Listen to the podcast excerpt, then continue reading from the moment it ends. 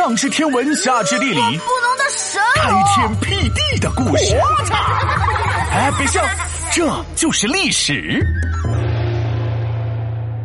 贾似道误国，欺上瞒下一场空。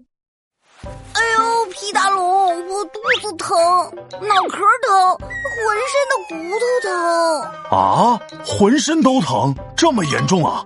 我现在就打幺二零，送你去医院，你坚持住啊！哎，不用不用不用，哎，我休息一下，吃块巧克力，病应该就能好。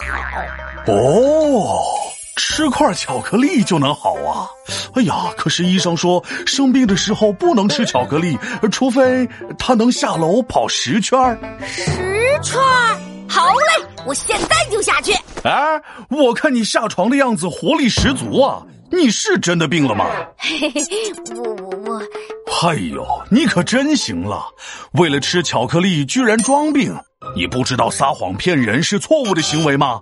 往小了说会害了自己，往大了说还会害了国家。哎呀，皮大龙，我不就是撒个谎吗？有你说的这么严重吗？当然了，南宋就是被一个爱撒谎的大臣给坑惨了。还记得我上次给你讲的蒙古崛起吗？记得呀，蒙古南宋来联合，打的金人亡了国，蒙古转身就翻脸。南宋处境很危险。没错，当时蒙古为首的将领叫忽必烈，他是蒙古首领蒙哥的弟弟。忽必烈带兵进攻南宋，一会儿攻下一座城，一会儿又攻下一座城，南宋上下齐震惊，派出个宰相却无能。无能还能当上宰相？这南宋就没有厉害的人了吗？唉。要是李刚、宗泽、岳飞他们还在，那就好了。唉，那些忠臣良将都不在了。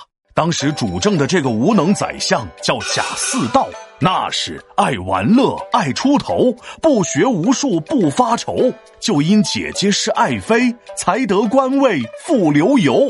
贾似道的姐姐是皇帝的爱妃。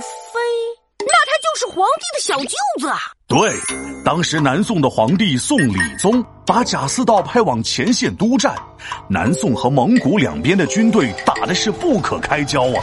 但就在这个紧要的关头，贾似道的好运气来了，蒙古自家后院失火了。我们老师说了，不能玩火，危险。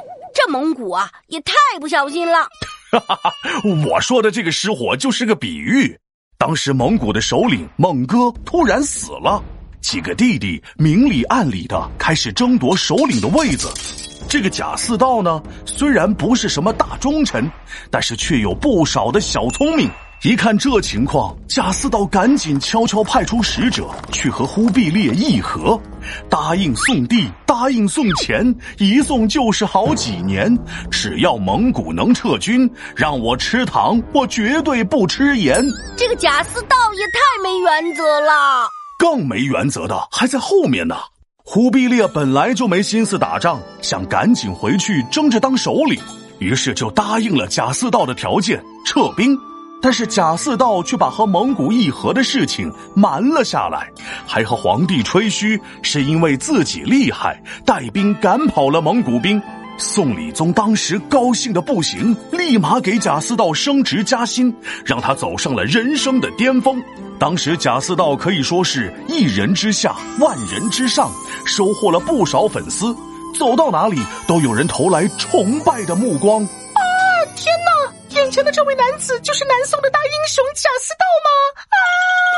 是他是他就是他，我们的英雄贾似道。哼，这个贾似道脸皮也太厚了！呸呸呸呸呸！大骗子！忽必烈回到北方后，经过一番争斗，最终当上了蒙古的首领。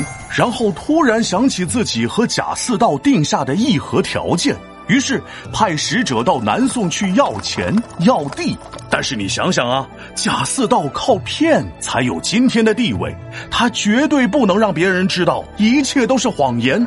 于是赶紧把蒙古使者扣了下来。蒙古那么能打，能善罢甘休吗？那当然不能够啊！但是说这个贾似道运气是真好啊，就在关键时候又捡了个便宜，蒙古内部又内讧了。忽必烈无暇顾及南宋，这件事儿就被耽搁下来了。贾似道又继续享受起了他的好日子。十几年后，忽必烈终于摆平了一切，正式称帝，改国号为元，成为了历史上的元世祖。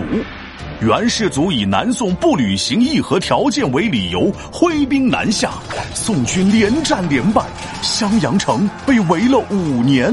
那南宋皇帝也不派兵救援吗？贾似道当时把前线的消息全都封锁了，继续行骗，直到最后襄阳被援兵攻破，贾似道的谎言才被戳破。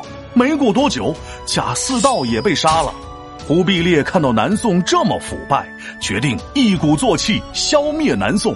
南宋灭亡的命运已经无法挽回了。原来撒谎的后果这么严重啊！乖乖，我以后再也不撒谎了。皮大龙敲黑板，历史原来这么简单。南宋宰相贾似道。国家命运开玩笑，真相最终被知道，世上没有后悔药。